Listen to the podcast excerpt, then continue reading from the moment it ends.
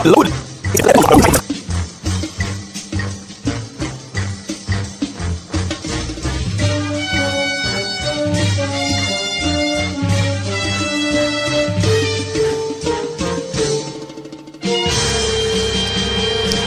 Well, good afternoon and welcome to your DIY Health Radio here on the Spreaker Radio Network. I'm your host, Sergeant John, Jim Ram, retired. You can call me Sarge, and we're also free uh, uh, simulcasting on free conference call.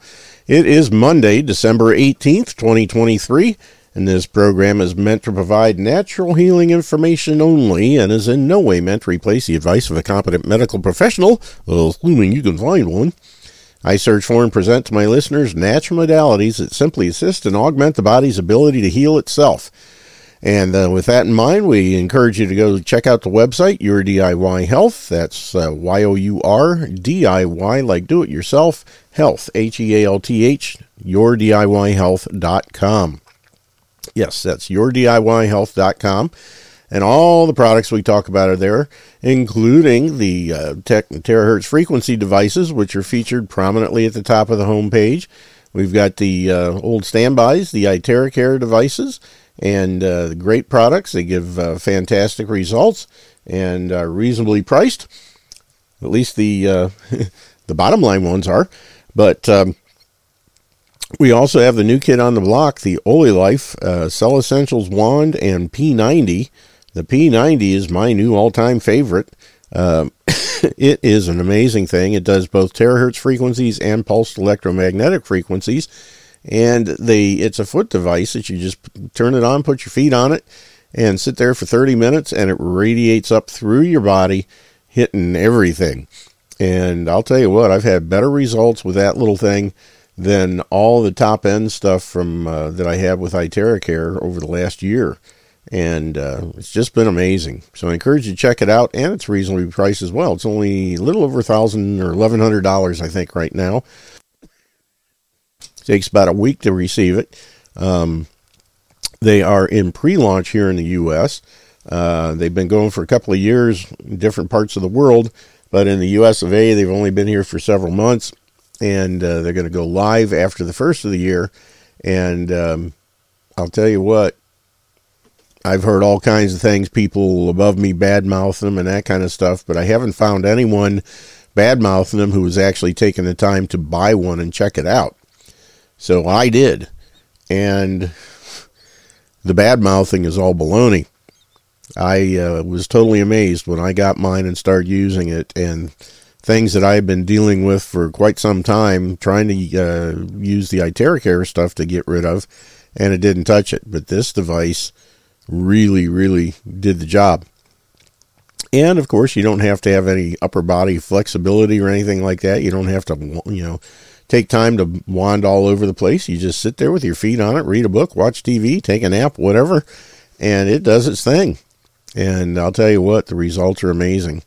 Um, so I encourage you to check it out. And if you have any questions, hit the contact me button. It's been updated, so uh, emails will now go through. and um, had a gentleman from Germany last week trying to get a hold of me, and every time he sent an email, it would get hung up because it has to go through the the server of the software company that I used to put the program together, and they're not supporting email anymore, apparently. So they just sort of go into a black hole. So I put a direct link to my email and a functioning phone number. And uh, so now calls and messages, email messages will get through to me and we'll get back with you as quick as we can and help you get your questions answered and get you on the right track. All righty then. While you're on the main website, be sure and hit the radio shows tab, and at the top of the page is the link to the archive page set up through castbox.fm.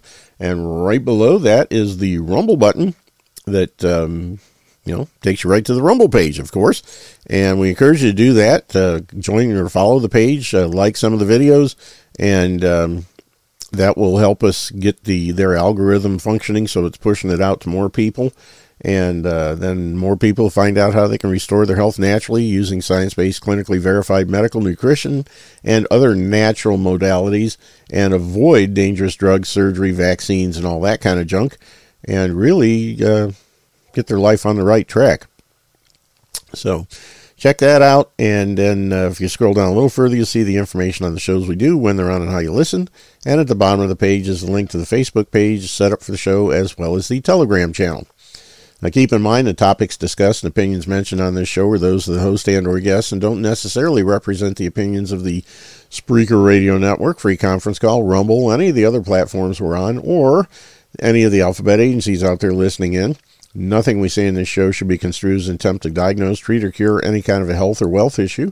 It's all here for your education and entertainment purposes only, so that as a responsible adult, you can use this show as a jumping off point to do your own research and due diligence to make sure that what you're doing and what you're trying is right for you. Okay, that being said, um, John uh, contacted me this morning, said that he is uh, traveling on his way home from somewhere in uh, California so he will be not be joining us today. So I'm just trying to figure out what we're going to do. And a couple of things I wanted to talk about is a couple of new books I just got.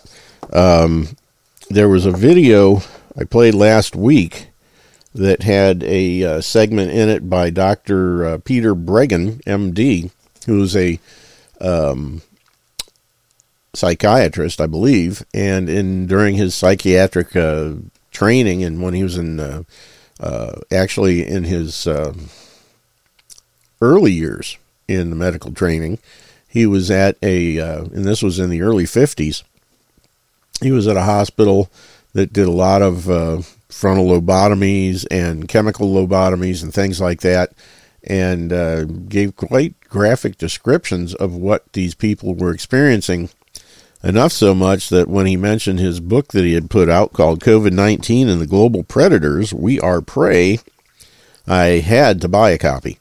And um, the neat thing is the hard copy was only, I think, nine ninety nine, and the Kindle version or the e-reader version was only two ninety nine. So I got both of them, and I was quite amazed. I thought it was going to be a relatively small book, but uh, when I received the hard copy, um, this thing has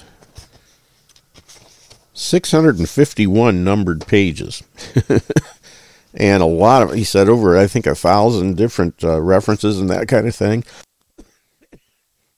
But um, it's a uh, quite extensive book. And unfortunately, uh, no pictures, all print, but um, there's a lot of stuff in here, and uh, I've uh, gotten started on it, and what I've read so far has been relatively interesting, and uh, well worth you know for for ten bucks. I mean that's the buy of the year, I think. Uh, again, that's COVID nineteen and the global predators. We are the prey. With introductions by leading COVID 19 physicians, Dr. Peter McCullough, Elizabeth Lee Vliet, and Vladimir Zev Zelenko. And it's written by Peter R. Breggin, MD, and Ginger Ross Breggin. I believe that's his wife. And I was at my buddy's house on Friday, and uh, he had just uh, received a couple of books. One that I've had for quite some time, What Really Makes You Ill, uh, which is another one that really attacks the germ theory. And it's another big, thick one. Uh, and then there's another one that's called Trust Me, I Am Not a Doctor An Uncontrolled Study of Modern Medicine by Tracy Northern. And I had uh, played a video, it was a four part uh, thing. It was only about 10 minutes long total um, a week or so ago. And um, she did an excellent job of attacking the so called germ theory and I've made it to uh, I think chapter three or four, um, and it's turning out to be something quite interesting too. And the best part, the chapters are relatively short, um, but she's got some interesting things in here. The first one is called "Modern Medicine is not a science; it's a religion." And I'm inclined to agree with her. She produced a very interesting um, graphic um, kind of small. I'm going see if I can read it here. And this is by Dr. Paul Offit, who is one of the uh, big childhood vaccine apologists. I believe that science should be accepted without question. I'm a doctor. I am a scientific expert. I decide what science is. You, on the other hand, are only a parent. If you don't respect my scientific and medical credentials, or you refuse to follow my advice, I think the state should take your children from you. Paul Offit, and that's a statement he made on CNN. What a class A schmuck. Um, and then there's the thing there. They have a section where they talk about uh, this so-called Spanish flu. Was that a blueprint for 2020? and uh, rather interesting stuff in there. Um, let's see here. This is an interesting statement by a doctor. I think it was Dr. Gates. Uh, no relationship to a Wild Bill that I know of, because this was back um, during or after the uh, so called Spanish flu. Autopsies after the Great War proved that the 1918 flu was not a flu at all. It was caused by random dosages of an experimental bacterial meningitis vaccine which to this day mimics flu like symptoms. The massive multiple assaults with additional vaccines on the unprepared immune system of soldiers and civilians created a killing field. Those that were not vaccinated were not affected. Imagine that. And that's what we've heard uh, from some of the other uh, videos I've played in the past where they talked about the uh, uh husband and wife team of doctors who were not vaccinated and their children were not vaccinated. And they spent virtually every day in the homes of people suffering from the so called Spanish flu, taking care of them, treating them, keeping them comfortable, that kind of thing. And they never got sick, nor did they ever bring it home and get any of their children sick. And that was one of the things that was the big um, deal during this whole thing and the experiments that were done trying to uh, infect so-called healthy people, just symptom-free people, um, by having them sit in close proximity to those who were sick, uh, having bodily fluids, snot, you know, uh, saliva, blood uh, taken from ill people and injected into healthy people, and not once did anybody get sick. Imagine that. So those are the things that um, kind of make you go, hmm. but anyway, a couple of if you're a reading type person, and uh, for years I didn't do a lot of reading, but I'll tell you what, since all of this stuff has started up, I can't get my I can't get my hands on enough information dealing with what's being done to us and I've read I think 14 or 15, 16, something like that COVID books so far, um, including ones on the jabs and all that kind of junk. Um, some small, some big, and um, working on the ones that, along with the uh, the so-called jabs and the flu and everything, and the COVID itself, dealing with the uh, alleged germ theory.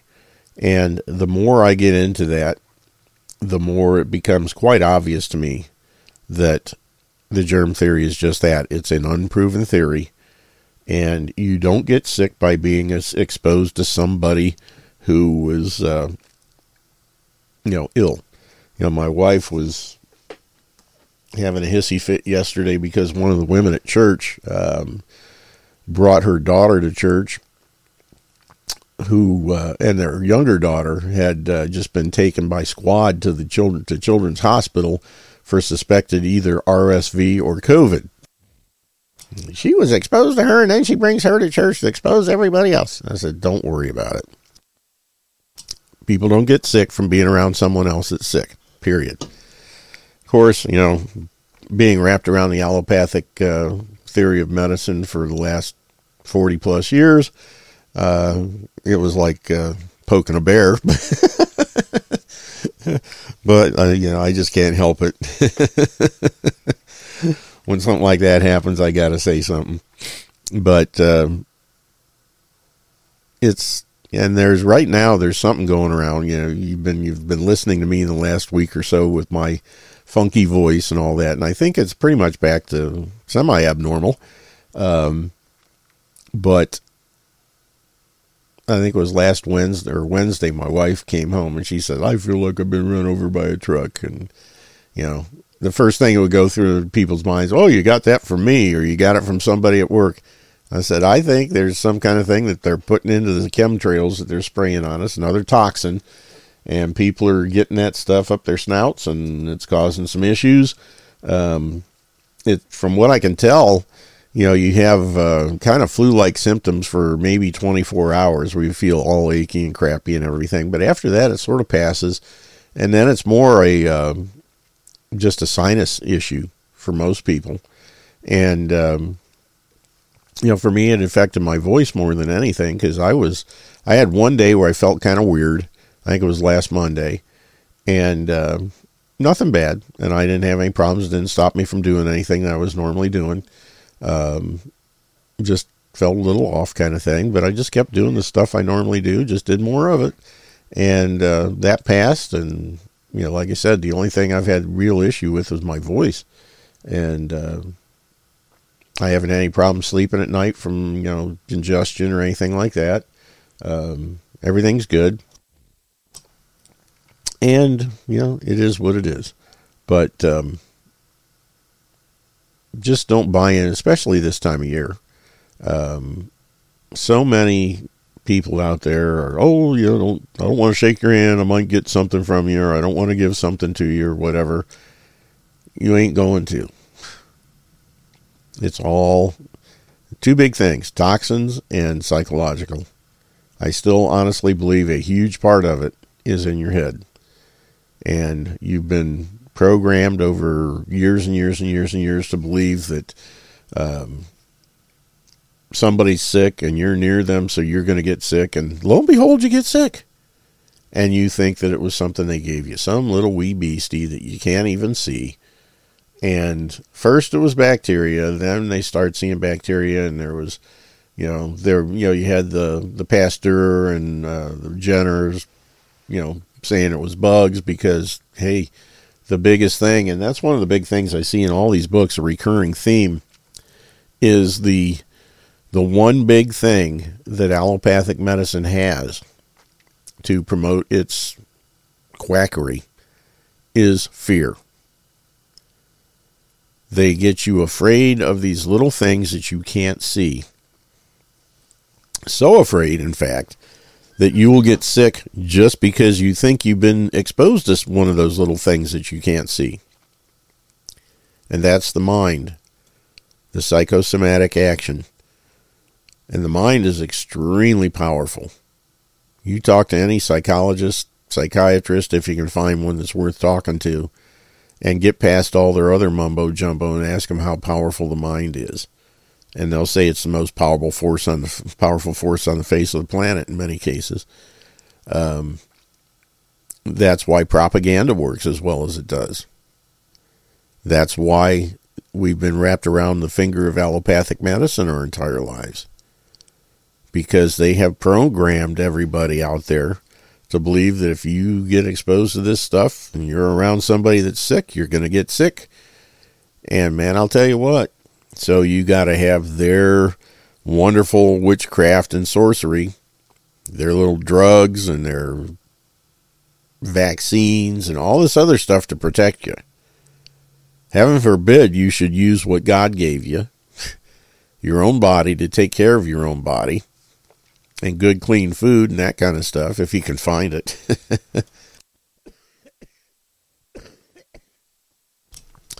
but they just. Uh, they work with fear.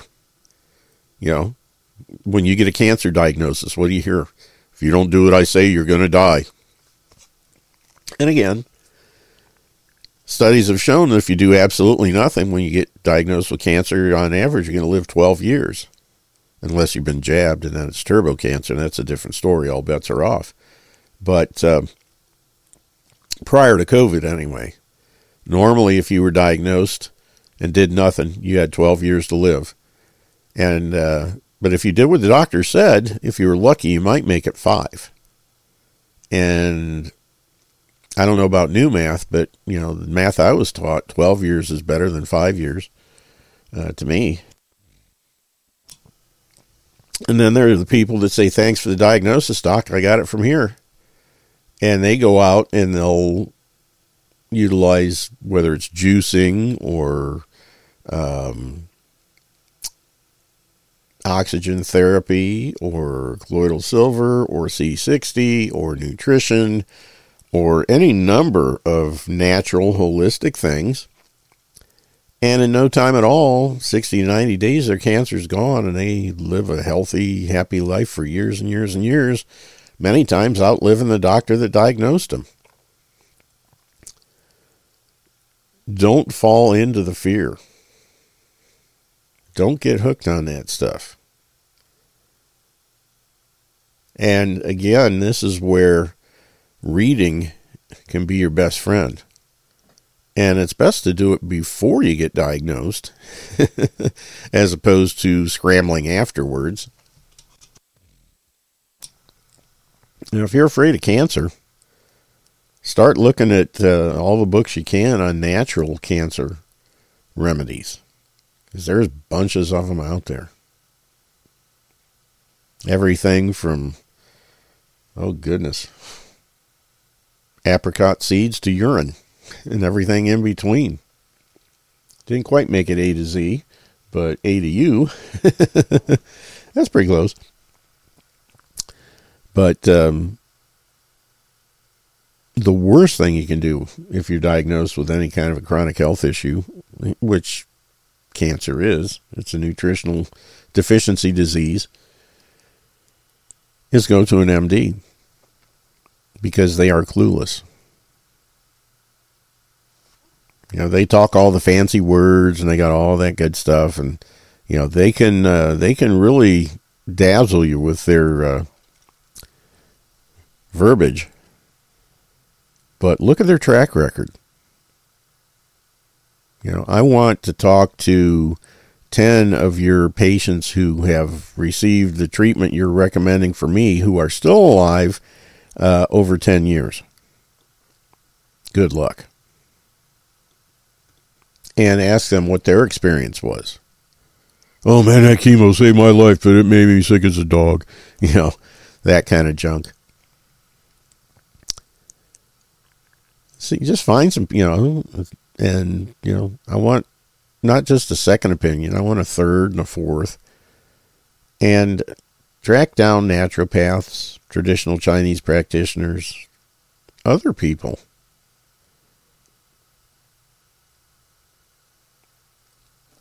You might be doing yourself a huge favor. Look at things like Gerson therapy you know, for years and years, I was a big proponent of Gerson therapy. What the big problem is, is number one, most people can't afford to go to um, Tijuana for two weeks or longer. Not just themselves, but someone their their caretaker, because their process is so in depth and massive that most cancer patients just cannot they don't have the strength and the ability to do everything that their system requires. Especially when, and the last I checked, and this is 20 years ago, I think it was $11,000 for two people to go to their Gerson Institute in Tijuana for two weeks. And that did not include the Norwalk juicer, which at the time was about 2500 bucks, and all the other things. When people have invested as little as you know $180 for 3 bottles of C60 and gotten rid of their cancer. or you know, a little bit more, but still less than a grand in um, longevity products and gotten rid of their cancer. But the one thing to keep in mind when, when you're doing something like this is you have to stop doing the things that are causing the cancer in the first place. And that's where a lot of people have a, a major problem. A good example is um, Joe Tippins. We've talked about him on this show a lot, where he was diagnosed with um, it was small cell lung cancer, which is a very very aggressive type of cancer, kills most people, and he openly admits he calls himself a foodie. He likes to eat what he likes to eat. He didn't change his diet one bit, and still using nothing more than fenbendazole, dog wormer, and uh, I think vitamin E and uh, CBD oil. I think was pretty much what his uh, regimen was. He got rid of his cancer. The thing is, unless he keeps doing that constantly or changes his habits, which he doesn't do, you know, he kept eating the same kind of stuff. So if he's got rid of his cancer, stopped doing the fenbendazole and the other things, and went back to living the way he had been, guess what? Chances are it's going to come back on him. If you always do what you've always done, you'll always get what you always got. And that's one of the biggest mistakes people make, whether it's just a simple diet program or a uh, uh, something more in depth, like uh, I got cancer. What do I do to get rid of it? They don't think about the fact that what did I do that got me the cancer in the first place? They act like they're innocent and they were just sitting there minding their own business, and the cancer bug came along and bit them. As opposed to what was I putting into my system to mess it up that it became cancerous? And in Joe Tippin's case, chances are it was a lot of the foods he ate fried foods, oils, wheat, barley, rye, oats, corn, soy, skins of baked potatoes, sweet potatoes, and yams, carbonated beverages with meals, all the bad foods. And he wants to keep doing those things and think that something's going to be different now. Like Einstein said, doing the same thing over and over and expecting different results, height of insanity.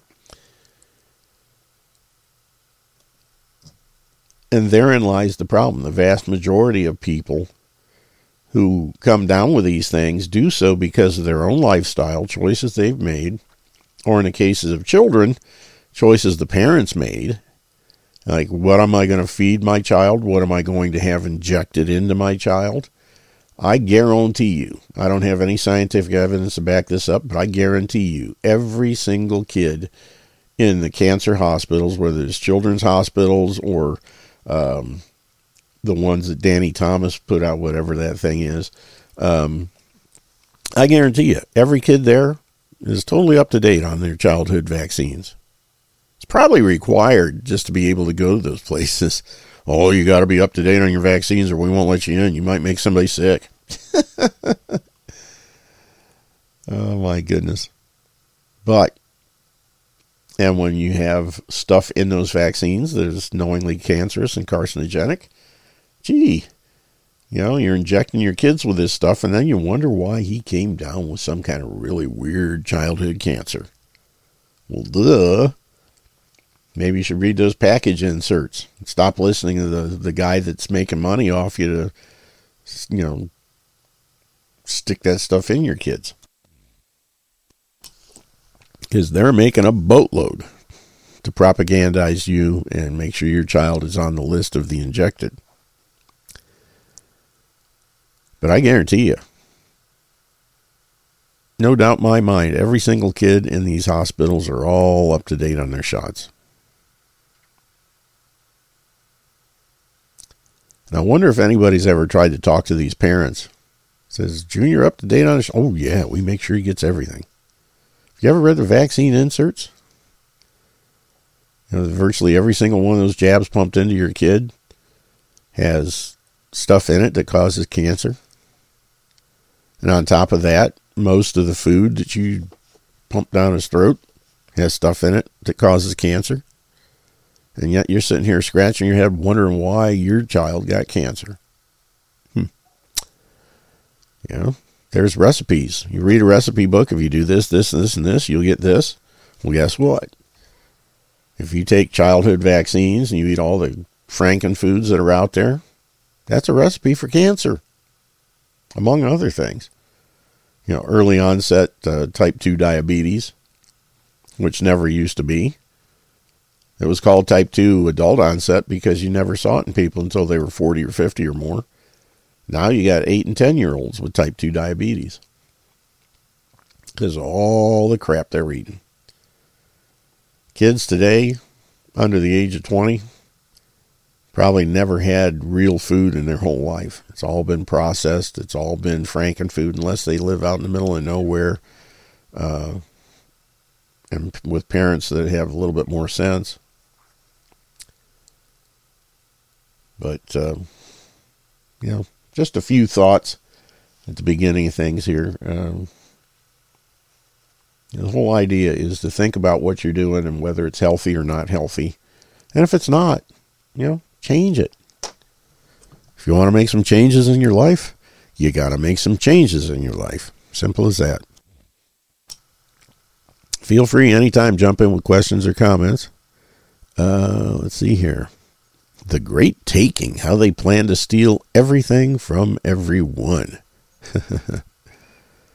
Supply chain chaos. Key global electrical products supplier announces a 20 week delay for many components. Oh, goody. It's starting again. Yep. Yeah, go ahead. Have you seen The Great Taking? No, not yet. Oh, boy. yeah. I've uh, I've watched it a couple of times, and it's sort of funny, you know, when I brought up this Thursday on uh, Lee Prost's um, treatise on the house that nobody lives in. This is exactly how they got to this whole thing, and it lays it out how the public and private were mixed together and were supposed to be protected by the Constitution, and how we fell out of that, especially with the 14th Amendment, and go into what we have today. It's uh, it's pretty he you know he if you go through that video he basically he brings it back to the 60s and the beginning of the bank which would have been about 1913 right? Well Prost brings it back to the Articles Confederation the Constitution the 14th Amendment and then the capstone the taking of the gold. It's worth reading. Oh man. That's a trip. Yeah it's uh it's getting interesting Ooh. Well, basically, he's saying that all securities for uh, for 400 years were your private property, and they snuck into every state and changed the commercial laws where that's no longer the case anymore. Hmm. It's the one that controls that security that's the owner. Good boy. Yeah. Yeah. So pension funds, people who think they're safe, their hmm. pension funds and everything, right, are going to get probably take an 80% hit. Ooh, boy. Anyway, it's worth yeah. it's well worth seeing. It's a, and the and the best uh, I don't know which one you have. It's the the Children's or United Children's Defense Fund or whatever. That one plays really well. A lot of other ones are corrupted, but that's where the he, he, when he's speaking in the the documentary, he he sends you to that site to get the original, and because I've gotten all different kinds of ones, and they just don't play properly. They quit, they don't restart. Um, but that one is real easy to turn on and off, and um, and it's clear. It it really works well. Cool. Um, yeah, I'm looking at the Great Taking website right now. And uh, uh, there's the book. Just downloaded that. Um, hmm. Let's see here. And he feels they're very close to pulling the trigger. He says they've been really working on this thing for like 10 years. They're getting to the and point where they're going to have to. Um, and the only the only way you'll be able to get anything back according to him is they want you to get your app and then ask them for some substance to survive. Hmm. Sounds a little like Revelations. yeah. Well, I've got the Great Taking documentary here from the Great Taking website linked to Rumble. Let's see. Yeah, the, on Rumble you'll have a choice maybe on whether you get the one from um, the Children's Defense Fund or whatever it is. I'm not saying that exactly right. It's like United Children's Defense Fund or something like that. Hmm. That's the best copy. Let's see here see if I can you look just at came straight it, to it. Um, well, we'll play a little of it here and see what happens.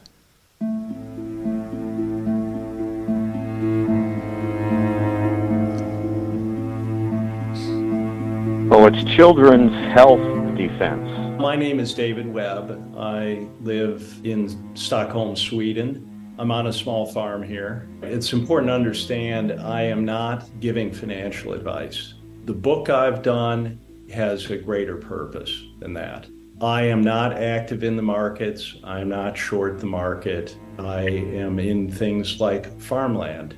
I was managing public equities and ultimately hedge funds through the aftermath of the Asian financial crisis, the lead up to the dot com bubble and bust. And I noticed that fund flows were very large relative to the size of the Economy, for example, or the global economy. So I started to look at the scale of money creation by the Federal Reserve, and I developed the insight that the Fed was actually influencing the financial markets, which no one would be surprised at today, but at that time it was considered conspiracy theory, even by my partners. This was something I could not talk to people about, but I began studying it myself. And I saw that in individual weeks, the scale of new money created was on the order of 1% of US GDP or more. Now, what that meant,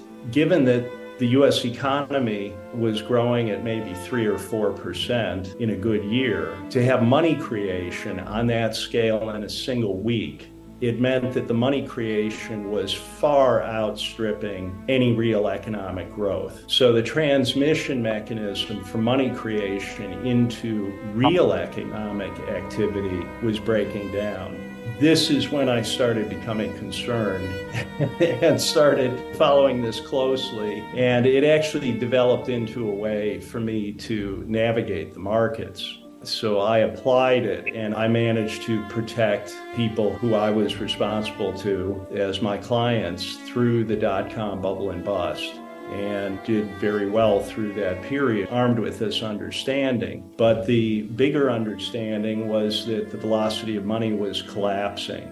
And I knew at that time, this is over 20 years ago, that we were headed into something like the time that the world experienced through the period of the Great Wars and the Great Depression because this kind of velocity of money was occurring at that time. So I went into this deeply and studied everything that was happening leading into the 20th century, saw that this provided the best analogous period for understanding what we were entering then. So I have followed this very closely. I have applied it in my work in what I was doing. So I had an effective understanding of it the important thing to understand now is that the velocity of money, which is the relationship between economic growth and money or money creation, money supply, has broken down and is now at a lower level, velocity of money, than it was at any point during the Great Depression and the World Wars.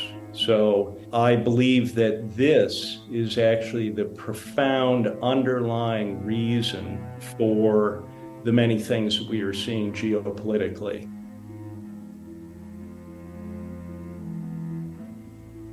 I grew up in a family of medical people and engineers. They were not involved in high finance. As a boy, I went through basically the beginning of the industrial collapse of Cleveland. They say that people strive to get control over what has hurt them. And I grew up with a real need to understand what was destroying us because it deeply affected my family, which had been very happy prior to this, a happy, benevolent family, and it literally destroyed the place where I grew up. So I decided to study business and finance. This was something my father did not want me to do. He thought I should be an engineer. And when I was younger, I thought I would have been a medical doctor. But this became the pressing thing for me to understand. So I studied finance and computer science. I got a subscription to the Wall Street Journal. I had no one to guide me. I just started looking at the Wall Street Journal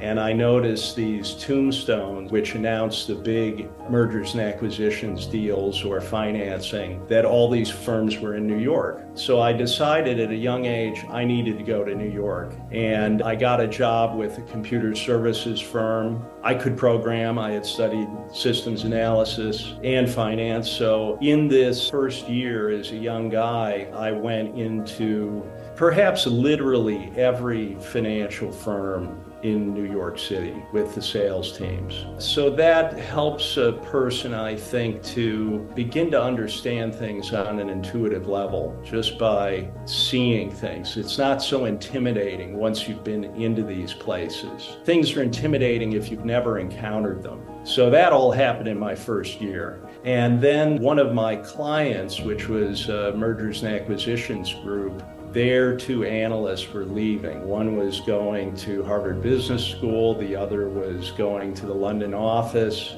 And the sales guy that I worked with on that account came back and told me that they needed someone with a background in finance and computers. And I realized at that time that was going to be me. So I talked with my wife about it. I showed up at this office so early the next day, nobody was there. I had to wait about an hour for people to start coming in. And they were shocked that I thought that I had any business suggesting that I could work there. They proceeded to put me through a shocking, stressful morning. I was ushered into one of the senior vice presidents who listened to what I had to say, and then he said, Well, you better be sure you want to do this because if you up, you're gone. By the time I left, I thought maybe this wasn't such a good idea. I probably shouldn't have bothered. You know, sure enough, they called back. They needed me because I knew how to do things. So I worked in M&A, mergers and acquisitions for 5 years in this firm. It was working literally around the clock, sometimes for days with no sleep, or maybe just lying on the office floor for half an hour to get up and continue. So I learned to deal with a lot of stress with little sleep through this period of time. And then I managed to move to what was then the biggest private equity firm in the world by an order of magnitude. I chose to go there rather than stay. I had another offer from a mergers and acquisitions group at LF Rothschild that would have been for about twice the compensation. But I sensed that there was going to be a crash of some kind. And a month later was Black Monday, October of 87 and LF Rothschild was wiped out, lost all of its capital. I really went to this private equity firm because when you're doing M&A, it's basically being a glorified salesman. You're an agent. When you're in the shoes of the private equity investment firm, you are the principal. It's a different kind of due diligence and analysis. And I was there for 3 years, but it was a very intensive 3 years. And shortly after I had started with the firm, I ended up running the acquisition of this long distance telephone company. I handled all of it because the partner on the deal had difficulty with stress and he literally went home and stayed in bed for six months. I handled all the due diligence, which was very complicated, and the financing. And it ended up being the largest capital gain in the history of the firm. But it was very stressful for my family because once again, I was working around the clock. I would get up to negotiations on Saturday morning, late into three in the morning Saturday night, sleep for a few hours, start again on Sunday morning. This went on for nine months. When it was over, it took a few months, but my wife eventually said to me, You know, if I knew our life was going to be like this, I wouldn't have signed up for it. And that just crushed me.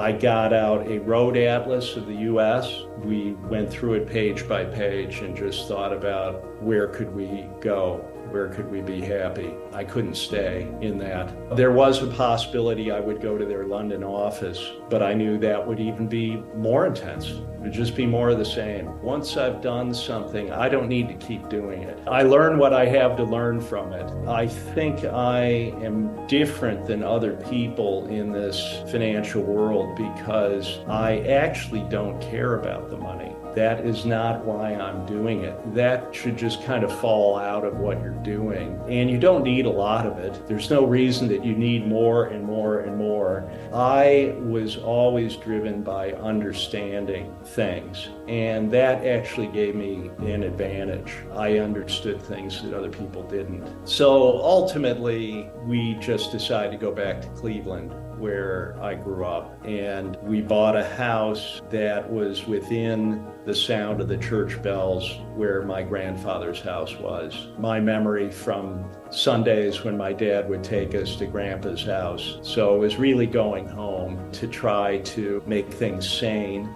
But the intensity returned again as I got into managing in the public markets. I had this insight that the public markets were even less efficient than the private markets because you had these big fund flows that were pushing things way up beyond where a negotiated deal would ever be done and driving prices down below where it would be done. So you got better opportunities to both buy and sell things. I ended up ultimately running this hedge fund strategy that I created. So I designed the trading desk, I trained the people, developed developed this team trading strategy through the dot com bubble and the bust. We were typically in three to 400 positions at the same time. I had developed a strategy to be short the market using hundreds of positions so that all these crazy dot com stocks, no one position could kill us. But with all of these positions, we had a kind of visibility into the market and the fund flows and what was happening. We were doing exceptionally well. People couldn't figure out how we were doing so well. So we had these consultants coming from literally all over the world, flying into Cleveland and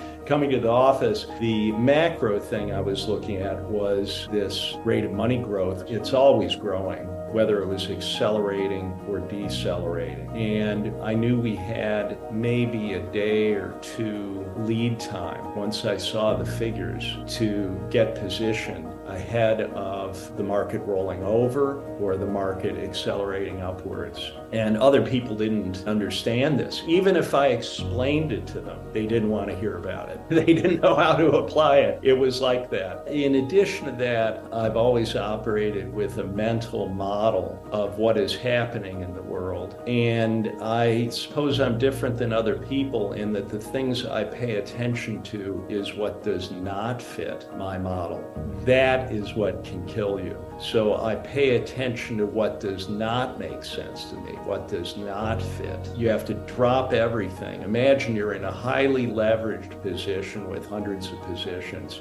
When something comes up that does not fit, you pay attention to that immediately. So the trading room was a newsroom, a research operation. So we paid attention to things second by second and we would dig into things that did not make sense. So, through this period of time, I also started changing, I think, as a person because I was seeing things that were not in the narrative, the news narrative that people were accepting about what was happening. So I knew that economic data series were being changed. This is after September 11th, as well as all the disconnects around September 11th itself. So it was the beginnings of my becoming a kind of activist, although I didn't know it. I wrote quarterly letters to my clients. So I assembled things on my desk. They would accumulate. And I eventually had something like a thick telephone book of just the things that I knew and had documented that did not conform with the accepted narrative that people were being shown through the media. And I then thinned this down to a thinner telephone book and literally started going door to door to my neighbors. And what I was doing was I was seeing how I could get through to people. How could I explain this? And it's difficult. Basically, it doesn't work. I decided that maybe my neighbors were too well off to be able to hear about this. So I actually went out to a poor area and a guy was sitting on his front porch and he was interested in what I was doing because I was still in a business suit. I explained it to him and he just said, Good luck, man, in this voice of someone who really knew already and had a kind of resignation that there wasn't much you could do about it. So it's been a long journey for me trying to expose things. I was expecting that there were going to be large scale insolvencies after the housing bubble. I was aware of what happened during the housing bubble and how that was engineered. In 2003, I met with George Soros. I showed him a chart of the growth in asset backed securities. And I told him that this would be the basis of the next bubble and collapse. And he said to me, You're crazy. So he either did not know that or he did not want to acknowledge it at that time in 2003. So what was happening was tremendous growth in the derivatives complex. So I started becoming concerned about derivatives in the very early 2000s in the aftermath of the dot com bubble. At that time, the derivatives complex was about twice global GDP. By 2007, it was 10 times global GDP. That growth in maybe five or six years. So the financialization was outstripping any real thing on earth already at that point. And this growth in asset backed securities, what was happening was that the process of doing any credit underwriting, the moorings had been slipped, and this was done by design. Prior to this, banks would do credit underwriting, meaning they would want to get repaid for the money they had loaned. So they would do some analysis of whether the borrower could repay it. But during this period of time, the banking industry went to securitization of loans. So it became a business of originating loans without any concern as to whether they could be repaid. The loans were all packaged up, whether they were AAA loans or subprime loans or boat loans or car loans, anything. These pools were stratified. Now, if you think of it, you had a top 20%, the next 20%, and so on down to the bottom. And the idea was that any defaults would hit the bottom rated tranche first. So, for the defaults in that pool to reach the top of the pool, the top 20%, you'd have to blow through 80% of all the capital in the pool. So, the top was rated AAA. Just structurally, they could do that. The problem was no one wanted to buy the lower rated tranches. So they then used an aspect of the derivatives market, the credit default obligation, CDO, to buy the default protection for the lower rated tranches. Then they could sell the entire pool as AAA so this was done through, as Greenspan called it, the miracles of modern finance. And he said, presumably, the risk will be borne by those best able to bear that risk at the time. So, because it could all be sold as AAA and the yields were better than treasuries, and the Fed was creating so much liquidity, these pools were then sold 10 times over on a modeled synthetic basis, also in the derivatives market. And so while the banks knew that they did not want to eat their own cooking, the stuff that they had originated, they were buying the assets, this is the nature of a bubble. The people that know it's a fraud are still consuming the stuff that is being created through the same process. So the asset side of the balance sheets of banks were these securities that were being created through the same process. It reached a point where credit default obligations alone were about 10% of the derivatives complex by the time the great financial crisis kicked off in 2000. 2008 and 2009, 10%. So credit default obligations alone were the size of the global economy. Now, I wondered who's signing up to take that default risk. In the early stages, people were saying, well, the problem here is maybe in the hundreds of billions. They were off by an order of magnitude. It was in the tens of trillions. So, as the Fed were injecting all of this created money into the banks, it eventually became clear that the default risk had been taken by hedge fund subsidiaries within the banks themselves. So they enabled this whole thing by creating the entities within the banks that would take the other side of the default risk. And then when the collapse occurred, they were given the money to paper over that loss. The Fed has murky powers that people don't know about until they decide to make it visible. One of their powers is to create entities out of nothing. You just create a limited liability company, and then the Fed can loan money create money and put it into that entity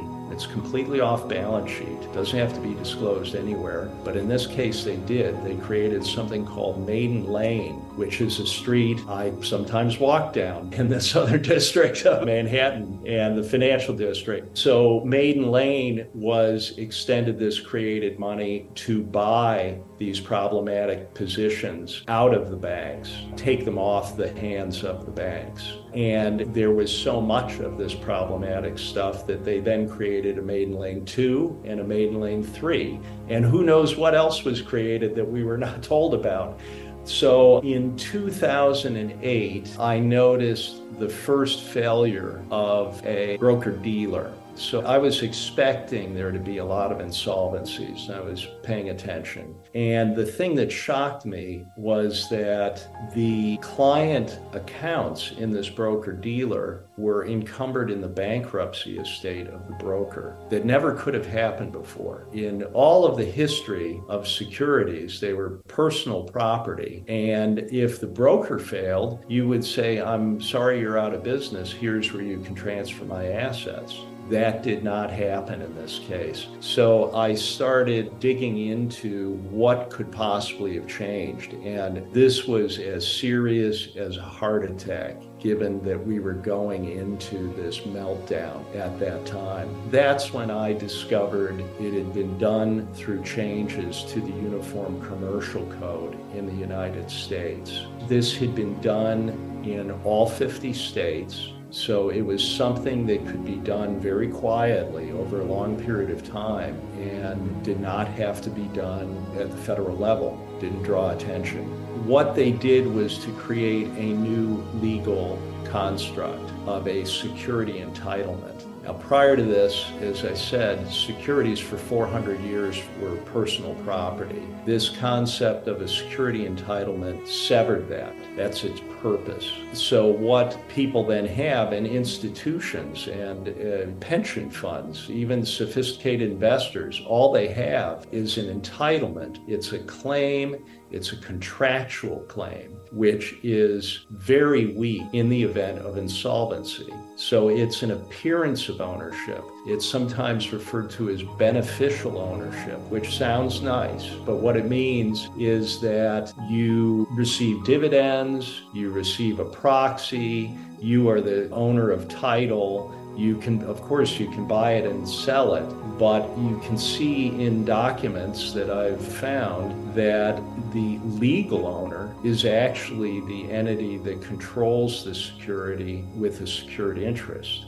They are the legal owners of the property. So now you have a contractual claim. Next, all of the securities are held in pooled form. So you have no specific identification. It used to be that with paper certificates, they were numbered. You had a specific numbered bond or stock share certificate. So now they're fungible fungible bulk, book entry form, pooled. Further, we know, and it is absolutely irrefutable from the Fed's own response to a questionnaire from the EU, that even segregated accounts, even people or institutions that have been told that their securities are segregated, are in the same pool and entitled to only a pro rata share in the event of an insolvency of the custodian. So again, segregation is just an appearance. People are told that it's an absolute subterfuge. And the shocking thing is that even sophisticated institutional investors do not understand this or they don't want to know it. Further, even if fraud, outright fraud, is committed by the custodian, that does not obviate the ability of the secured creditors to take the securities from these pools ahead of the people who thought they owned them.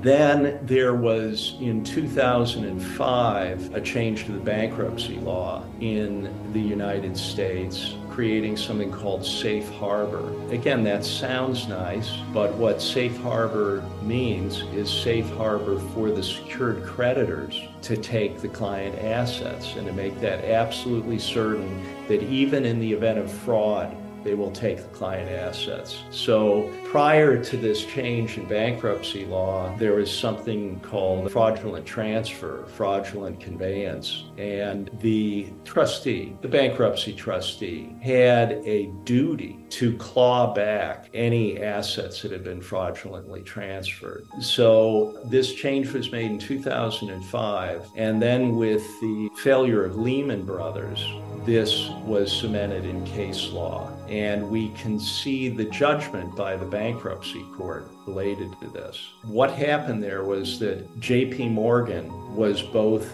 the custodian for the client assets and the secured creditor that took the client assets, which prior to 2005, everything that happened there would have been constructively fraudulent.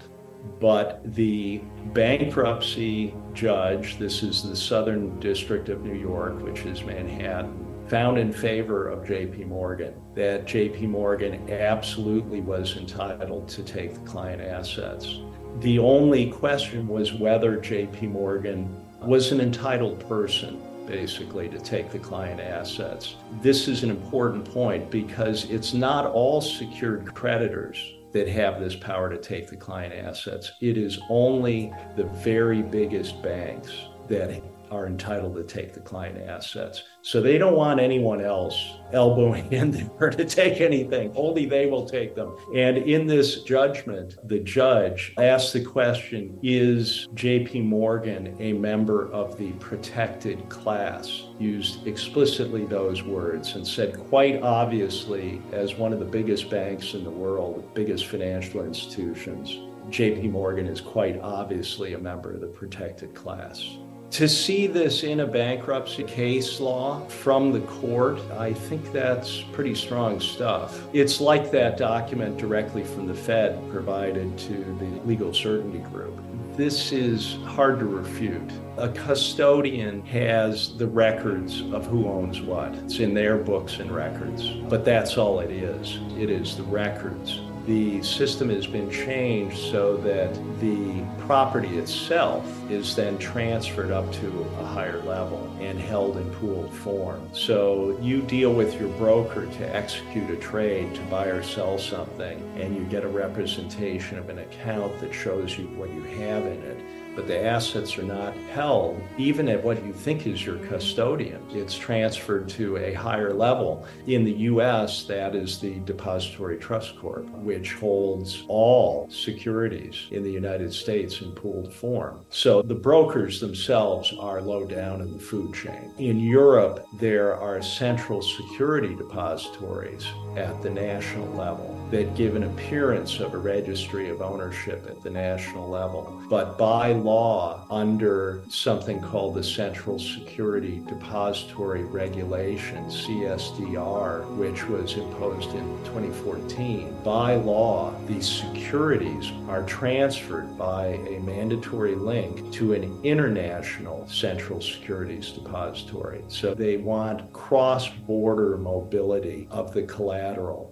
to occur. So in Sweden, for example, you have a local registry, but then the securities go up to Euroclear Belgium. So they are subject to Belgian law, not Swedish law at that level. And then the collateral is transported to underpin the derivatives complex, which is housed at the central clearing counterparties. The acronym is the CCPs. So this is the purpose to take the collateral up to this uh, central clearing counterparty level. And we know from a BIS document that is now over 10 years old that the systems are in place for the movement of this collateral on a global basis nearly instantaneously, especially in a crisis, to be swept to meet the collateral demands of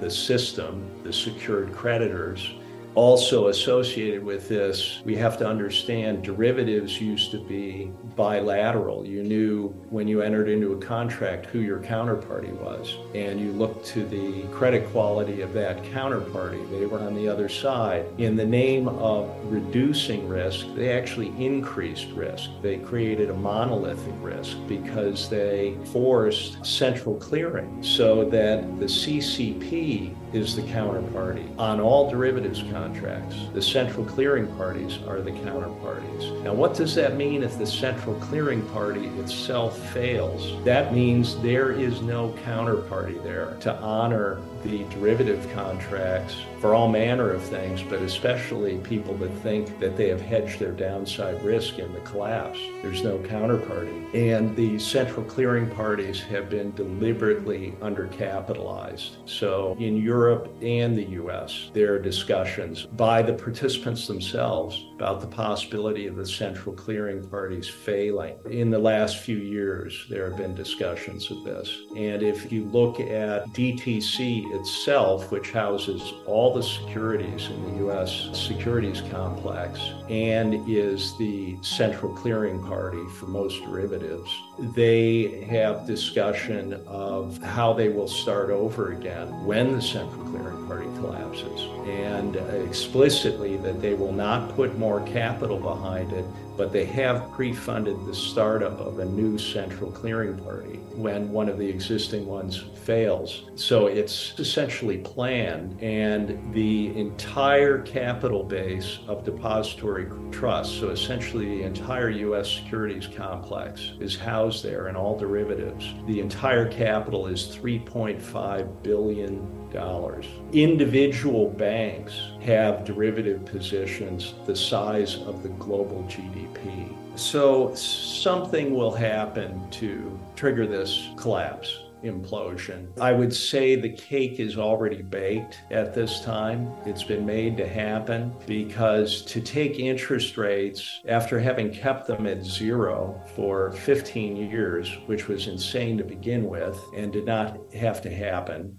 made to happen. And then in essentially a year to take that back to over 5%. And if you're noticing, they're not stopping, the rates are continuing up. I'll go through what that means for the global financial system. When interest rates were at 5%, if a bond paid $5, to simplify this, let's say it's a perpetuity, which means you don't have to take into account a maturity date. So if it pays $5, it's worth $100 you would pay $100 for that because interest rates are 5%. Now, if interest rates are driven down by the central bank to 1% and the bond still pays $5, now 5 is 1% of $500. So the value of the bond goes up fivefold by dropping interest rates like that. And it was even further because they took it to zero. So this is the source of the bubble, the financial bubble that we've experienced, the everything bubble, as some people call it. And the entire financial system is basically a perpetuity. So everything is based on discounting cash flows. So all real estate, the entire stock market is based on discounting back theoretical future cash flows from companies as well as bonds.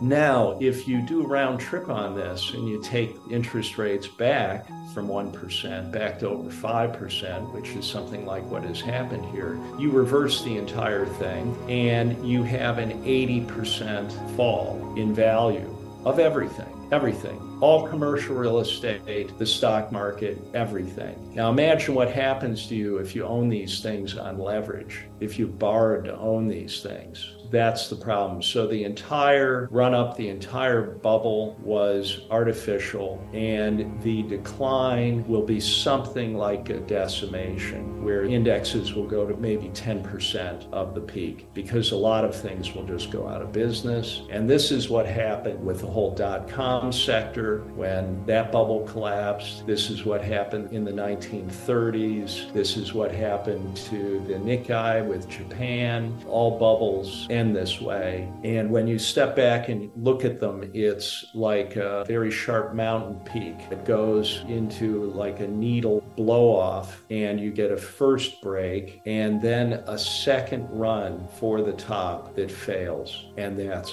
where we are now. If you step back and you look at something like the NASDAQ index, the second top is failing now, which is understandable given that bond yields are continuing straight up. So when this begins imploding, the insolvencies will increase due to the level of debt. And there will be an automatic call for more collateral that will be transferred into the derivatives complex in these central clearing counterparties but the central clearing counterparties are themselves likely exposed to the collapse because I say to people that you may think that you've hedged your exposure to a decline here, but you've done it through the derivatives complex. So the risk is in the derivatives complex. It doesn't disappear, doesn't go away. It's all there. And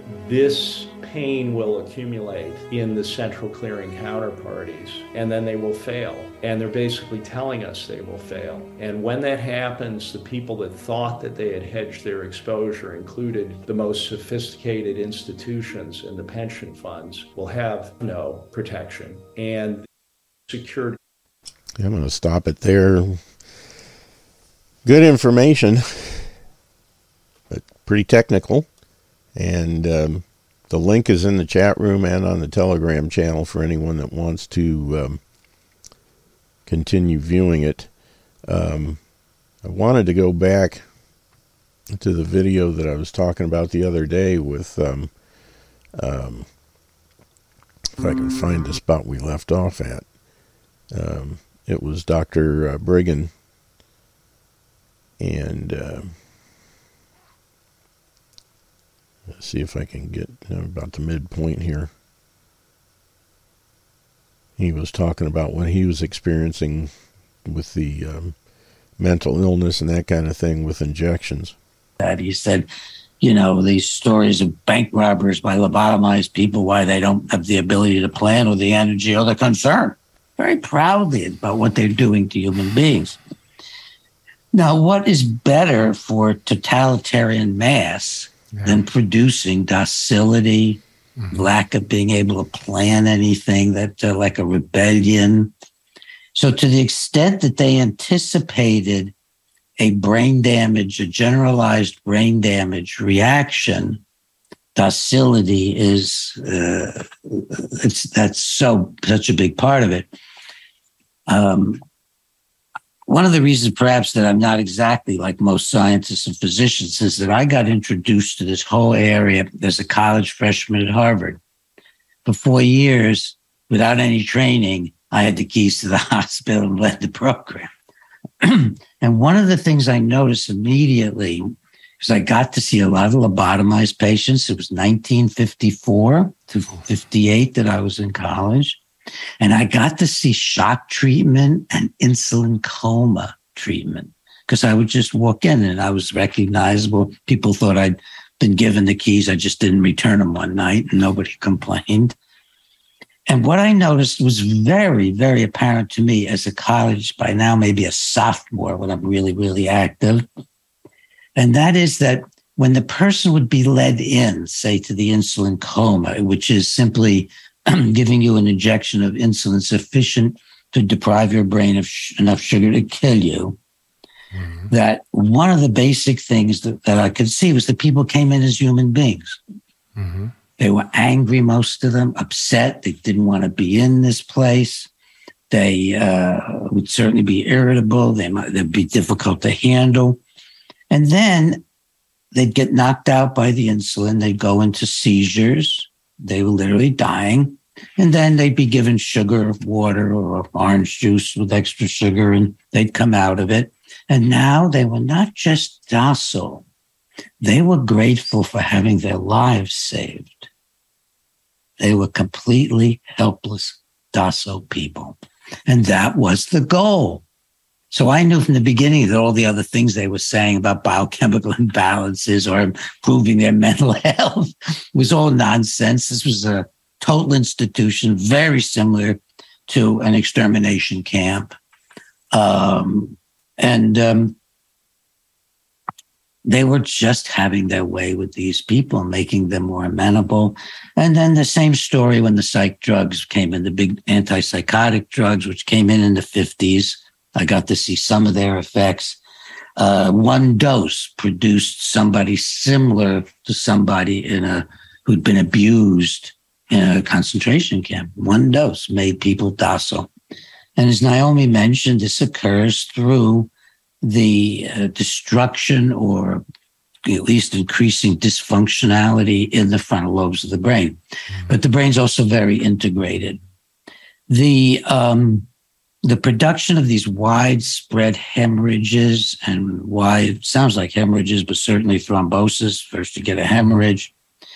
Um, is very similar to uh, shock treatment mm-hmm. because in shock treatment, the brain is a resistor, and then the then the um, electricity goes through the brain all over the brain because it's going through the resistor, and also the most intense current goes through the electrode, so you get very serious memory loss because at least one electrode's over the temporal lobe memory centers. But forget the memory centers and just think about the head's a resistor. You build up the electricity, it goes through, and you get widespread small hemorrhages in human and animal studies. And so, what happens after somebody has shock treatment, just setting aside that terrible memory uh, crushing, and the person becomes helpless, dependent, needy? The, the person loses their spark, loses uh, the highest functions because they also get some of that electricity is going right through the frontal lobes. Um, in general, all widespread injury to the brain or specific injury to the frontal lobes produces a hierarchy of losses, again, mimicking uh, exactly what Naomi was talking about. The first loss is love. Oh. That is the first thing, the most sensitive, the highest functioning of the brain. So that a lobotomized patient, an electroshock patient, the first thing that is going to be missing is the fine tuning of love. This will also happen with most psychiatric drugs. It happens with most neurotoxins. I think it happens with marijuana. I know it does. It happens in alcoholism.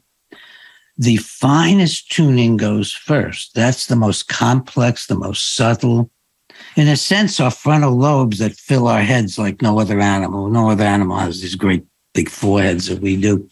The frontal lobes contain our civilization. And in a very, very, um, um, I'm, I'm witnessing you crying as I'm talking.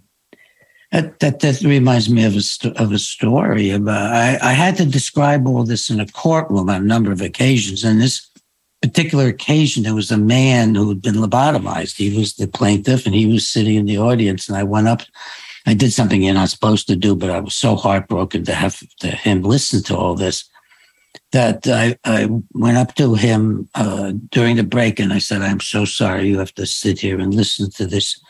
Um, I said, it's, uh, uh, you know, I'm, I'm surprised you're not crying or something like that. And he looked at me very flatly, just said, I am crying. Oh my God. And it's, um, it is an, it is an, oh my God kind of thing that I've never forgotten.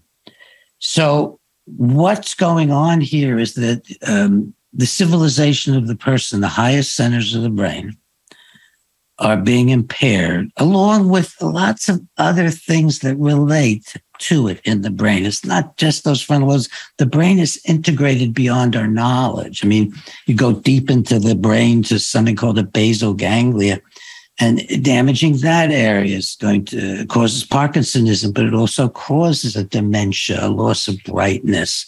Parkinson's people, they don't they don't have their brightness. Their, their connectivity is uh, is impaired.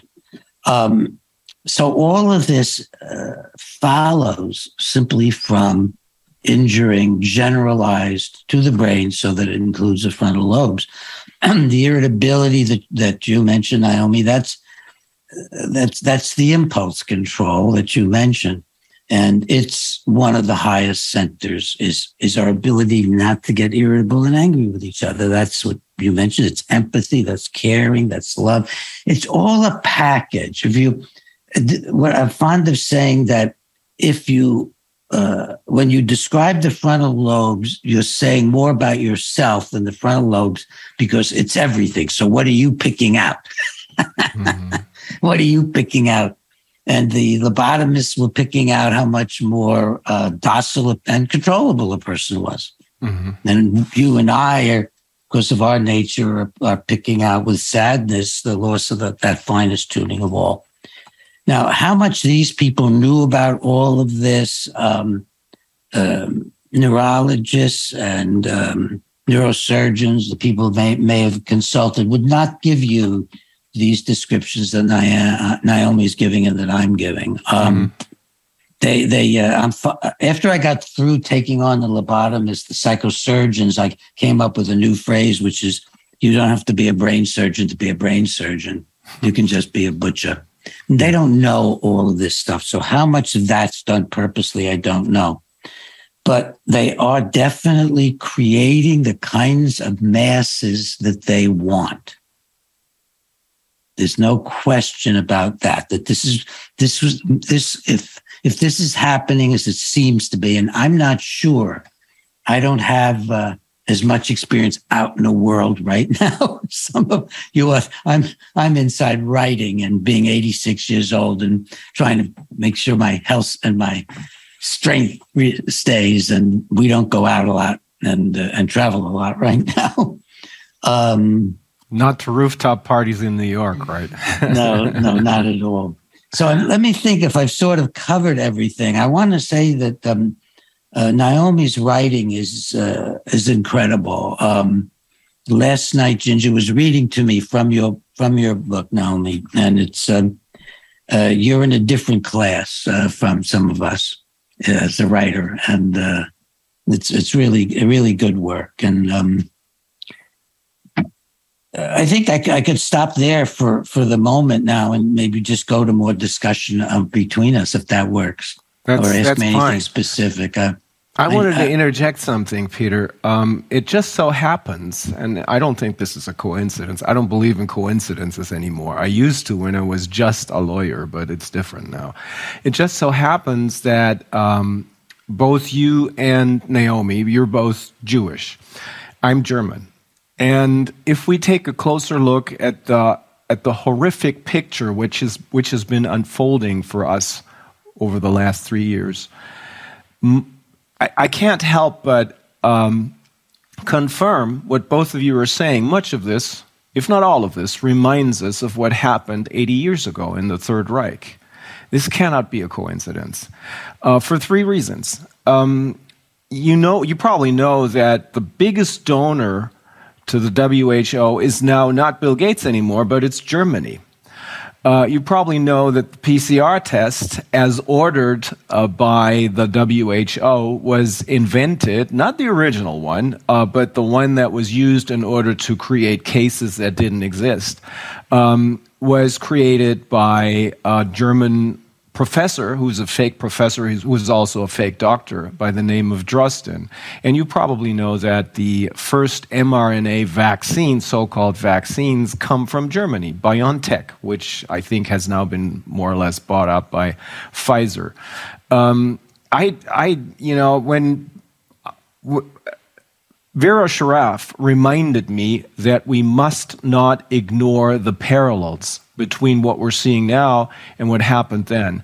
And one of the common denominators is that something is wrong with Germany or something is wrong with those parts of the German history that don't seem to have died off. To me, it appears as though this is a continuation. This is not a new start. This is a continuation of what we've been seeing. What do you think, Naomi?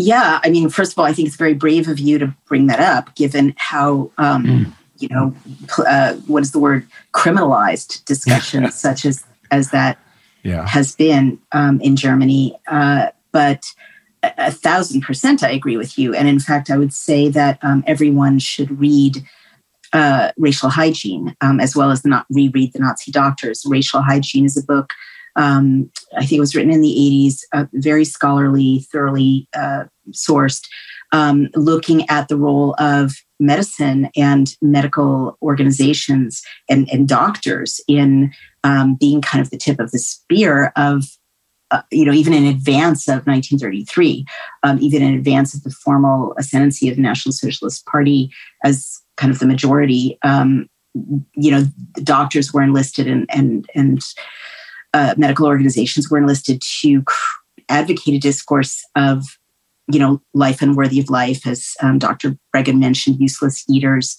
and to uh, create a, a, narrative in which um, impaired youth and kids were singled out and and basically done away with. You know, long mm. before there were the concentration camps at yeah. the end of the 30s that mo- most people are are more aware of.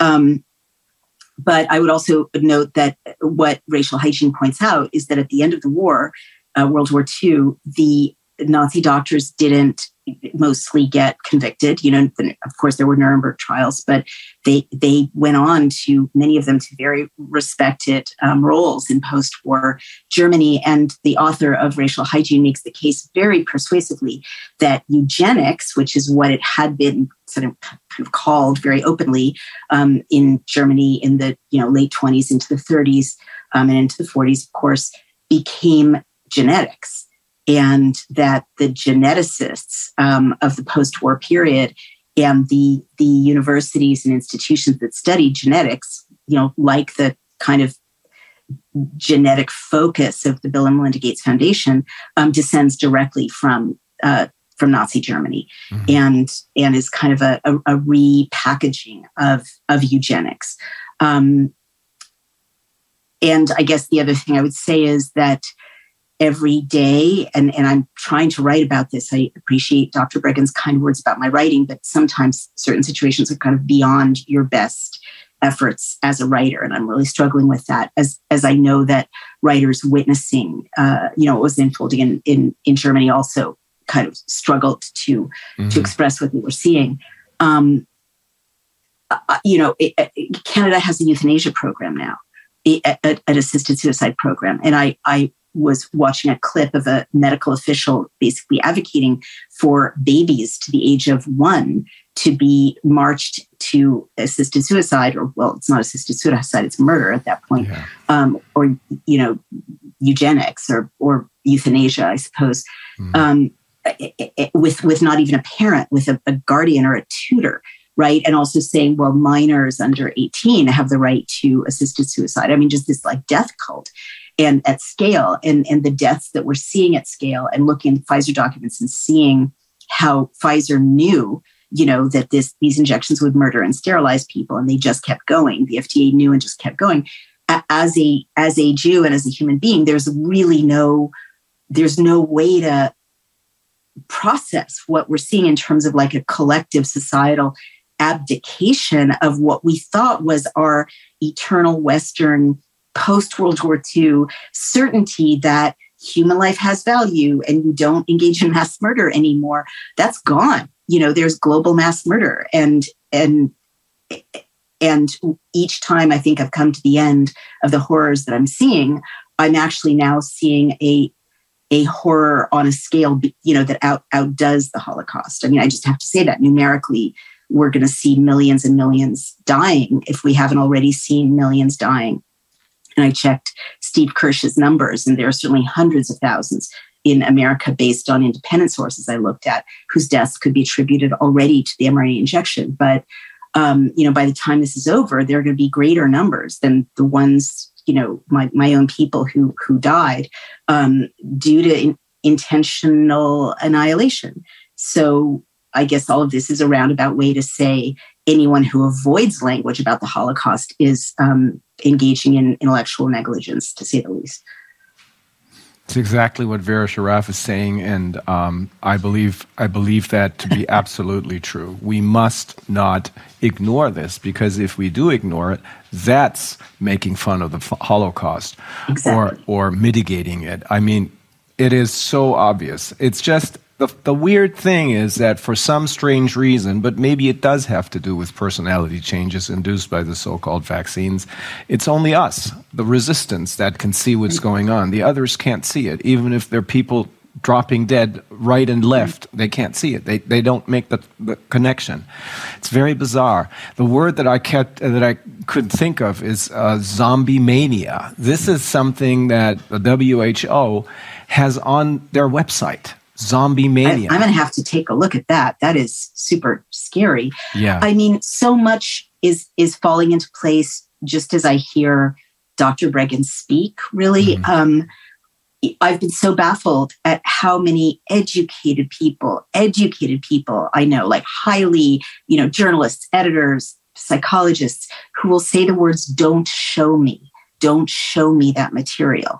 And I, I keep thinking, where did your critical faculties go? Where did your, you know, Ivy League training go where we engage with evidence? But if indeed people are losing their ability to engage in nuanced analysis, they may literally be. I mean, I want to ask Dr. Breggin when someone's, you know, prefrontal cortex is impaired or their higher faculties are impaired, do they have trouble with, um, you know, evidence that contradicts a belief system, for example, or do they have trouble processing evidence that challenges um, what happens in their minds when they're confronted with evidence that challenges their belief system, I guess I should say. Well, they get very anxious and then they'll confabulate. They'll make up uh, reasons why they won't think about it or can't think about it. Um, so it's entirely possible that they're operating as brain damaged people from what we're talking about today. Wow. I wanted to, uh, there's a couple of different things I wanted to refer to in regard to this. Um, Reiner, I don't know if I ever told you, I came to Germany, I was invited to come to Germany in 1983. Mm-hmm. I actually got to go and see East Germany uh, because the wall wasn't down yet mm-hmm. to present at the first conference ever in the Third Reich, and I believe it's the only one on medicine in the Third Reich.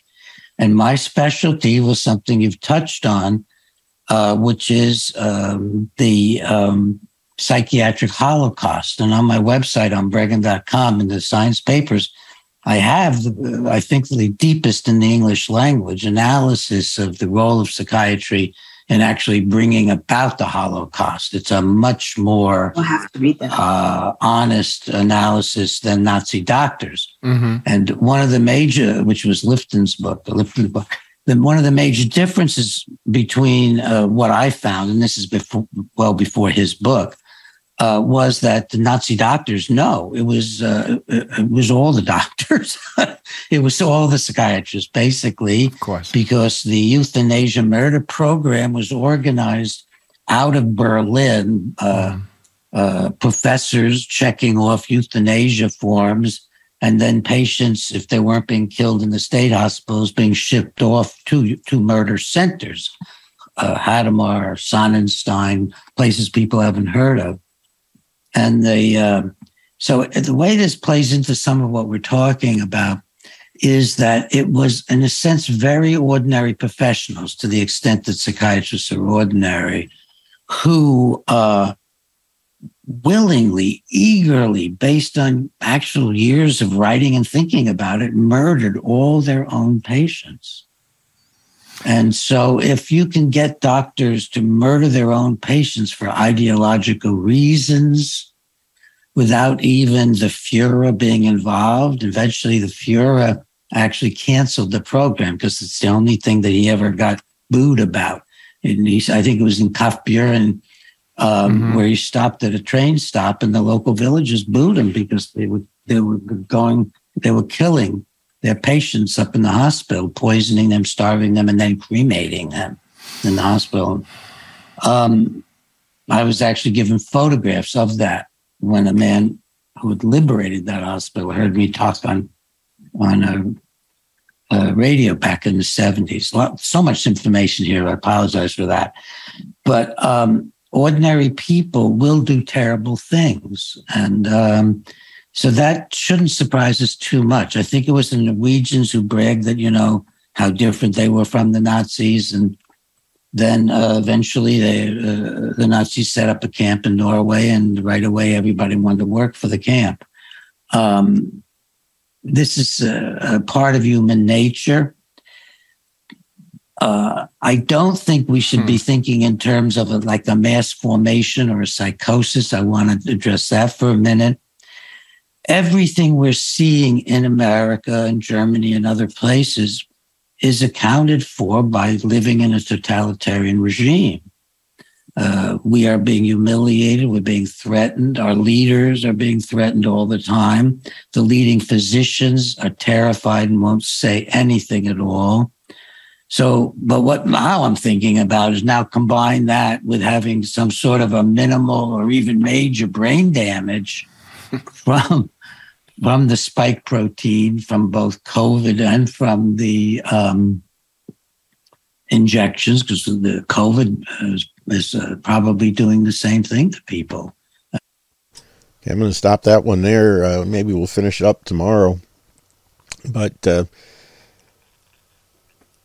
another, you know, the the first thing we listened to, the uh, the Great Taking and then uh, this situation with the um, jabs causing brain damage, it just shows you the uh, attacks that we're experiencing from all fronts and how everywhere you turn, we're being set upon by the dogs of the globalists, whether it's climate change, these jabs, um, financial situations and here's an article Perfectly healthy baby dies two days after receiving routine childhood vaccines. Family of a previously uh, perfectly healthy 15 month old baby girl who died just two days after receiving routine childhood vaccinations during a wellness check is searching for answers to explain their daughter's sudden death. Check out Vaxxed 2. Melody Rain Palombi Malmgren, who lived with her family in Greenwood, Lake, New York, went into cardiac arrest and died on October 19th after receiving three vaccines the varicella, DTaP or diphtheria, uh, tetanus, and pertussis, and the HIB or hemophilus influenza type B. The child's parents took her to Herbert Cania Pediatric Group in Warwick, New York, to receive the three shots, which are part of the recommended schedule as established by the U.S. Centers Disease uh, for Disease Control and Prevention, also the COVID death cult. She was perfectly healthy child, said Catherine Palombi, the little girl's mother. I'm in complete shock. Everything seemed fine the morning before little Melody's sudden death. Her mom waved goodbye after dropping the child off at her grandmother's house, only to receive a call a little later on from the grandmother explaining that Palombi had her uh, to her that her daughter had, was having trouble breathing. I was in complete shock, Palombi told News 12. Like, what just happened? Is she choking on something? Did she get into something? That is the first thought because uh, I'm like, this child is perfectly healthy. Childhood vaccination is risky business. Melody was quickly rushed to St. Anthony's Hospital by ambulance after her grandmother tried unsuccessfully to perform CPR on the child. Palombi rushed back home from work only to discover that a police officer was waiting at the door. The officer reportedly offered to rush Palombi to the hospital because uh, he knew how serious it was. By the time I got to the hospital, they put me in a room, uh, Palombi recalled, and they just kept saying, We're working on her. They were going over everything from that morning uh, because they she'd gotten into something. Um, they think anyway. I just kept saying she had vi- vaccines. A couple days before this, uh, she had vaccines. Of course, they're not. Well, that had nothing to do with it. Emergency medical technicians uh, and other medical staff spent hours trying to revive little Melody, but to no avail. They brought me in the room, and I saw her lying there. Tommy said uh, they said time of death eleven thirteen, and I could just completely hit the floor. Official uh, records from the hospital show that Melody suffered liver and kidney failure along with cardiac arrest. The actual cause of her sudden death is still under investigation pending an autopsy. According to the child, uh, child, Children's Health Defense senior research scientist Karl Jablonowski, PhD, little Melody could have just uh, as well received six vaccines that day instead of just the three she got. Even with half the normal amount, Melody's fragile body could not handle it. Dr. Elizabeth Mumper, president and CEO of the Rimland Center for Integrative Medicine, told the Defender that Melody's jabs showed elevated enzymes in the liver, heart, or her labs showed elevated enzymes in the liver, heart, and muscle, uh, suggesting catastrophic damage. Her electrolytes were abnormal, suggesting her uh, body lost the ability to maintain homeostasis, a balance between body chemistry, Mumper said. The, in investigating sudden deaths in babies, it's crucial to consider all possible causes. In this case, the baby had four vaccines two days prior. Well, actually, I think it was three, but uh, sudden death is one of the unavoidable unsafe reactions to vaccines and should be considered in the differential diagnosis of what happened to this beautiful baby. Analysis of VAERS uh, vaccine adverse event reporting system safety data shows that clustering of sudden infant death syndrome cases in uh, in the days just following vaccinations. My heart goes out to the family. Yeah, and this is something that's played out over and over and over again uh, in this country and others. But uh, what's it going to take? How long is it going to be before people finally start to uh, smell the coffee, so to speak? Comments, questions? Anybody feel like it? Jump on in. But that's just another sad situation. Parents, you know, their life is going along, everything's fine. They have a new baby, they're happy. And then it starts the well baby checks. And it gets crazy from there. And of course, humans breathing harms the environment, according to a UK scientist. And that's the thing. When you've got morons like this in the UK and all around the country, you know, the, the world for that matter, here in the US too, you know, everything we do harms the environment, causes global warming or, or climate change or something. So we have to get rid of population. All this stuff fits into it. Childhood vaccines is just one more way. They slowly but surely, incrementally, get rid of people. New research put together by Dr. Nicholas Cowan, an atmospheric physicist in the UK Centre for Ecology and Hydrology in Edinburgh, uh, argues that the gases exhaled by humans while breathing are a major contributing factor to global warming. Don't they realize it's now climate change? Because the globe's not warming, it's cooling, and then it's not cooling, it's warming. So we just standardize on climate change. That way, no matter what happens with the climate, it's a problem. According to Dr. Cowan and his team, the simple act of respiration releases warming gases into the air that attribute to atmospheric heating and boiling oceans. Oh, yeah. I haven't been to the ocean in a while, but the last time I was there, it was not boiling. I was able to get in, swim around, have a good old time.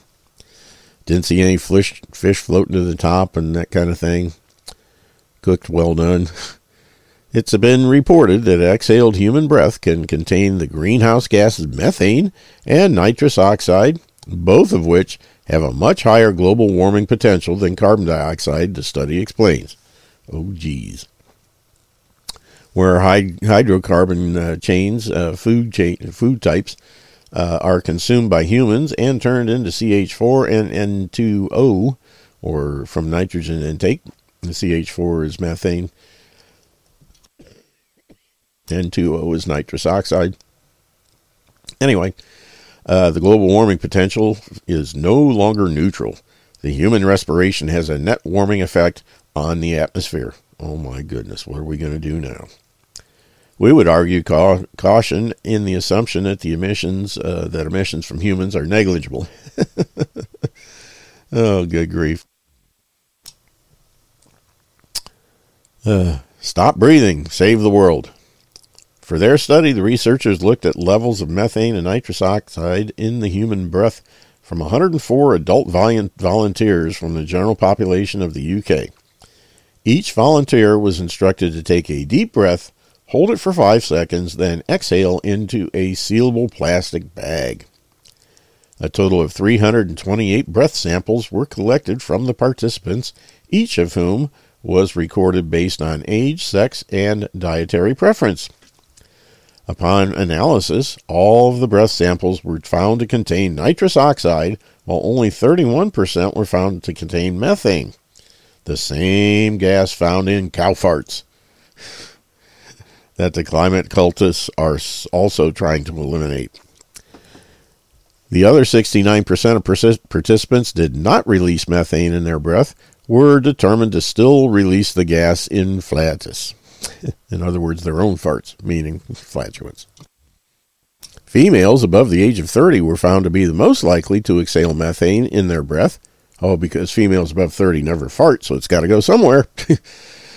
Though researchers say they are unsure why this is the case. I just told you.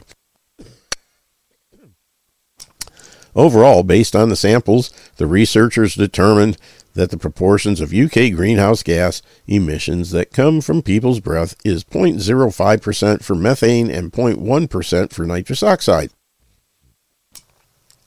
To be clear about what this means, Dr. Cowan stressed that these two percentages uh, relate to sp- specifically to the two respective gases. The two pet percentages do not cover the totality of UK greenhouse gas emissions as a whole. As far as they could tell, there's no link between gases in breath and what people eat, though the researchers made sure to throw in their best their their, their bias against eating meat eaters, of course, claiming that they fuel the climate crisis to a much higher degree than vegetarians and vegans. The study also looked at greenhouse gas emissions from breath uh, the researchers did not provide any kind of estimate as to the person's total emissions or their overall carbon footprint. I love global warming, one commenter wrote. It encourages us to breathe so plants become green. Good for them. Well, we all knew, knew this was bound to happen, wrote another. I would like to suggest that uh, Dr. Nicholas Cohen be the first to put a plastic bag over his head, duct tape the bag to his body, and make certain there are no gaps and breathe deeply to reduce the population. oh, goodness. Smart person. Anyway, yeah, the insanity continues. And how on earth people are putting up with this stuff, believing it, and everything else is just amazing. It just shows the level of stupidity we have reached as a general population. CNN writer suggests forcing carbon passport on travelers to meet carbon footprint target by 2050. Oh, good grief. Study 70% of Pfizer jab deaths in Japan reported within 10 days of injection. Yeah, sounds about right. Man sues Verizon as its Idaho cell tower emitted ERF radiation that he claims triggered his heart disease. Hmm. Creative. Harvard President Claudine Gay allowed to keep her job after plagiarism evidence surfaced, even after refusing to condemn calls for genocide against Israel. Good grief. IBM sued for racist CEOs' obviously illegal hiring practices. Whites and Asians need not apply. How gold price could hit $15,000 an ounce in three to five years as it enters new bull market, according to Rickards. Oh, good grief. Fully jabbed Piers Morgan catches COVID again. Blames the unvaccinated. If I'd had another COVID, I would have caught. If I'd had another COVID, I wouldn't have caught the blank thing. Huh. Yeah, typical Piers Morgan. Canadian journalist who pushed for concentration camps for the unvaccinated has, wait for it, died at age 33. Imagine that. Canadian journalist who advocated putting people who refused to get vaccinated against the Wuhan coronavirus has died suddenly at the young age of 33, with obituaries being guarded about broadcasting his cause of death, of course. Ian Vandaelle, a former reporter and editor for the Financial Post and a producer of Canadian financial news channel BNN Bloomberg, has passed away at 33 following an unexplained illness, with his death reported on social media posts by fellow journalists and his significant other, Stephanie Hughes. I haven't been on Twitter for a while because my partner Ian Vandaelle has been in the hospital since November 18th, wrote Hughes. It's with the heavy heart today that I say he was declared neurologically deceased, in other words, brain dead, this week and taken off life support this morning. He was 33 years old. He will carry on, or we will carry on his memory as the kindest, most loving person we could know. Yeah, so kind and so loving that he advocated that people that hadn't been jabbed be put in concentration camps. or worse. Continued Hughes. He also leaves behind the best friends anyone could ever ask for. Hughes has been asked for uh, to comment on whether COVID-19 vaccine caused his death. She has so far refused to answer this question. Vandaelle advocated for heavy measures against the unvaccinated. He had been notor- notorious uh, for years due to his uh, job as a journalist as well as his platform on social media to advocate for incentives to encourage COVID 19 vaccination. One of these incentives is for the implementation of vaccine passports, the termination from employment of those who refuse to take the vaccine, and concentration camps for the most stubborn anti vaxxers. I, for one, advocate we bring the carrot and the stick incentivize getting the vaccine however we like ice cream, lotteries, liter- uh, literally whatever. I don't care. And require vaccination to do uh, non essential things. Want to go to a bar to watch the game? Passport? Vandaelle tweeted. Want to go to work? Get the jab. While writing and producing for BNN Bloomberg, Vandaelle was uh, also responsible for segments claiming that the way for Canada's economy to recover from the destructive COVID 19 lockdowns is not through reopening the economy or even through the influx of government cash into the hands of businesses to keep them afloat, but through vaccinations. Canada needs a literal shot in the arm far more than a fiscal one, wrote Vandaelle in his article entitled Vaccines Not Stimulus Will Ease Canada's COVID Hit. Published on March 3rd, 2021, the article included the uh, testimony of so called economic experts. We don't need either monitor, monetary policy or fiscal policy. We need faster vaccine rollouts, claimed Frances Donald, chief economist and head of macro strategy at Manulife Investment Management, who added that the lack of widespread vaccination programs was what was keeping Canada's economy from properly reopening and back on a growth path. Ooh, uh, global health authorities still consider the COVID 19 vaccines as safe and effective, even though they've killed over 20 million people worldwide and maimed hundreds of millions more, and claims that side effects are supposedly very rare. Oh, yeah. Fortunately, yeah, that's why they have uh, things on buses now saying uh, childhood heart attacks are completely normal. yeah. Fortunately for COVID 19 vaccine mandate critics, Many other Canadians felt victimized by the repressive atmosphere that pervaded the country in 2020 and 2021. And that's really pretty much the end of it. Um, of course, uh, Epoch Times has a little video here. Researchers create aerosolized mRNA COVID vaccine, but we're not going to have time to play it. So maybe tomorrow as well. We'll see. But uh, yeah, they're doing everything they can. And by golly, if you don't want to take it, we're going to find a way that you don't have a choice. We'll just put it in the air and you got to breathe. Or we'll put it in food. You got to eat. God help us. It's getting crazier and crazier and crazier every step of the way. But uh, we're down to about four minutes or so. So if anybody has anything they want to say, feel free to jump in. Uh, comments are welcome. Anybody? Nope. Okay. Well, then I'm going to play a little Christmas message from Klaus Santa Claus. Ho, ho, ho, global citizens. This is Santa Claus. I am checking my list to see who is being naughty or nice according to ESG. The worst punishment will be for the climate change deniers. If you are naughty, do not worry. We will not put a lump of coal in your stocking. Coal is made of carbon, and carbon is verboten by ESG. So we will just take your stocking and your other gifts. You will get nothing and be happy. Another tradition is the leaving of cookies and milk for Santa. These cookies must be 100% vegan and the milk must be soy milk. Under ESG, there will be no more cow milk and of course no more meat. You may also leave for Santa cookies made with the cricket flour and a glass of cockroach milk. But even I will not eat this. You will eat this. Maybe not this year, maybe not next year, but we still have plenty of time to implement Agenda 2030. So now is the opportunity for giving the hugs, exchanging the gifts, and eating the ham. Make the most of your unsustainable freedom while you still got it. We at the World Economic Forum wish you a Merry Christmas and a Happy New World Order. So long, farewell, auf Wiedersehen, good luck.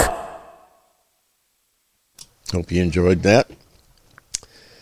Oh, and there's more. But uh, I don't know if I can find them here. That one I just played. Where is the other one? Hmm.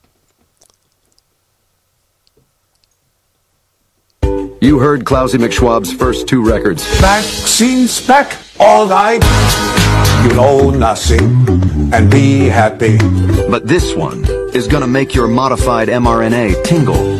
Time Lies presents Greatest Schwabs, Volume 15. A New World Order in Music.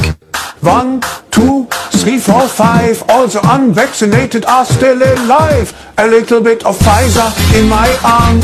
A little bit of BioNTech does no harm. A little Johnson Johnson does the trick. A little AstraZeneca so you don't get sick. It's booster number five. Let's talk about Rex, baby. Let's talk about Doc Fauci. Let's talk about all the weird and countless side effects, maybe. Let's talk about Rex. Let's talk about Rex. Come and take the seventh shot, the seventh shot. With a little luck you get my, my, my, my, oh! My, my, my, myocarditis. You won't have to be rich with CBDC. You'll have all you need The central currency. We just take your extra wealth and your cash. And you can walk 500 steps, but not a single step more until the curfew activates and robot cops stand at your door. Just a small town boy drinking genetically modified soy. This ensures he doesn't procreate. Please. Yeah, we're going to stop it there because we are out of time. Appreciate everybody being here, and uh, we will be back tomorrow, same bat time, same bat channel. And uh, until then, take care of your bodies because the only place you have to live, and uh, spend some time with the ones you love. You never know when they won't be there anymore. Take care, God bless, and we'll see you soon.